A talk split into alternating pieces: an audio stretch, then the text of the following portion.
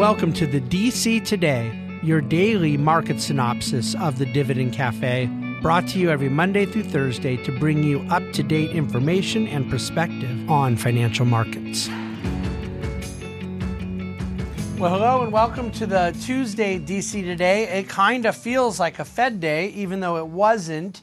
Uh, a Fed day in the sense of the FOMC meeting, the Federal Open Market Committee there was no rate announcement and there was no official press conference around rate policy. But uh, because Jerome Powell gave a speech today and a number of other Fed governors are getting their moments of fame, um, and then you had a lot of market volatility around uh, intraday Fed talk, it felt like a Fed day. So, bottom line today, and I'm going to go kind of quickly for you. Um, the mark, the Dow ended up being up 266 points, and that amounts to a 0.78% return up on the Dow.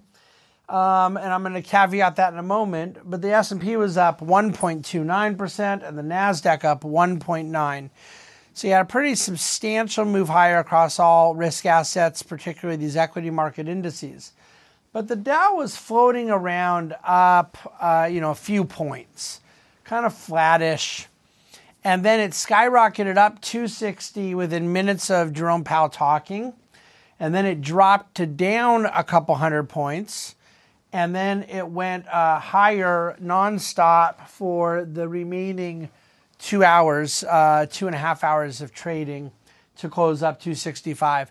So the point I'm making is that you got a four or five hundred point swing in a few minutes, up for really no reason, down for really no reason, continuing on forward. And when I say no reason, I mean no fundamental reason, but uh, technically there was a reason, which which is the um, removal of those shorts that had come into today. Uh, you know, believing there was a possibility of hawkish talk from Jay Powell, which I would, you know, I don't really believe in making my living or putting my clients' outcomes in the hands of these kind of minute by minute or hour by hour bets. But if I was forced to have made one, I probably would have been on offsides on that too. That there was a you know reasonably good chance that Powell was going to flex a little today with some hawkish talk, and he really didn't. Um, you did have Bostic, who's the Atlanta Fed governor, talking about the need to be higher for longer. Neel Kashkari never misses a chance to get in the newspaper. And, uh, the Minnesota Fed governor, who I want to point out is not a voting member of the FOMC, and he definitely never misses a chance to, to talk about how hawkish he wants to be. So you had a little bit of a tone from other Fed governors that things needed to be tighter. And I could have seen Jay Powell, particularly after the way the market responded to him last week, coming in with the same. But the bottom line is, as we closed out and I got ready to hit save and come record for you, the Fed funds futures are right now pricing in a 91% chance of a quarter point rate hike at the next uh, FOMC meeting next month. And that would bring them up to 4.75. And then there is a 70% chance priced in of another quarter point after that, which brings them to 5. Uh, there's a little bit of uh, futures action pricing, no hike at the second meeting, and, and there's a little pricing in more than that, but you know you're really close to the market, almost uh, perfectly aligning around a five percent terminal rate. So that's what happened in the market today. Bond yields have continued to move. I should point out though the inversion has just gotten worse uh, because the 10 year is only up 29 basis points from where it was a week ago, whereas the uh, short end of the curve, I'm using the two year, is up 37 basis points. It's a pretty big move. I think that's something in the range of the low fours to four four five or so. Um, you know, I can tell you exactly. Um, let's see here. Yeah, four four seven percent on the two year, and that and that, like I said, that represents since last week a thirty seven basis point move. It was at about you know four ten before.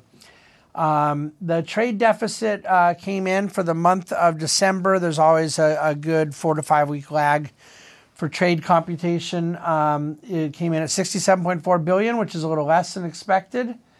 And uh, exports for the whole year last year were up 7.6%, where imports were up 2.2%. So that um, delta is largely because of energy. We were exporting a fair amount last year, more than expected. And I would point out too that um, that you did have a, to- a decline in total trade in the fourth quarter.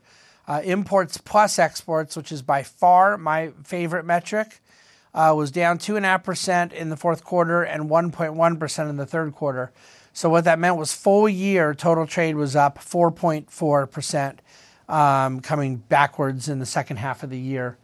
Um, what else? Read the Ask David in the uh, DC today for someone wanting to know why we talk about S&P earnings, not Dow earnings, even though we prefer the Dow as a price metric. And I think my answer is multifaceted and hopefully um, thorough. Energy was the leading performer uh, today, up over 3%. It was kind of due. Consumer staples were the worst performer, but they were only down 0.36%. Oil was up 4.5%. Uh, that was this, the day in the markets. That was the day with Jay Powell. You have President Biden's State of the Union address tonight. What else do you have going on? Uh, clients get their weekly portfolio holdings report tomorrow morning. And that's all I have to say. Thanks for listening. Thanks for watching. Thanks for reading the DC Today. The Bahnsen Group is a group of investment professionals registered with Hightower Securities LLC, member FINRA and SIPC, and with Hightower Advisors LLC, a registered investment advisor with the SEC. Securities are offered through Hightower Securities LLC. Advisory services are offered through Hightower Advisors LLC. This is not an offer to buy or sell securities. No investment process is free risk. There is no guarantee that the investment process or investment opportunities referenced herein will be profitable. Past performance is not indicative of current or future performance and is not a guarantee. The investment opportunities referenced herein may not be suitable for all investors. All data and information referenced herein are from sources believed to be reliable. Any opinions, news, research, analyses, prices, or other information contained in this research is provided as general market commentary and does not constitute investment advice. The Bahnsen Group and Hightower shall not in any way be liable for claims and make no expressed or implied representations or warranties as to the accuracy or completeness of the data and other information or for statements or errors contained in or omissions from the obtained data and information referenced herein. The data and information are provided as of the date referenced. Such data and information are subject to change without notice. This document was created for informational purposes only. The opinions expressed are solely those of the Bahnsen Group and do not represent those of Hightower Advisors LLC or any of its affiliates. Hightower Advisors do not provide tax or legal advice. This material was not intended or written to be used or presented to any entity as tax advice or tax information. Tax laws vary based on the client's individual circumstances and can change at any time without notice. Clients are urged to consult their tax or legal advisor for any related questions.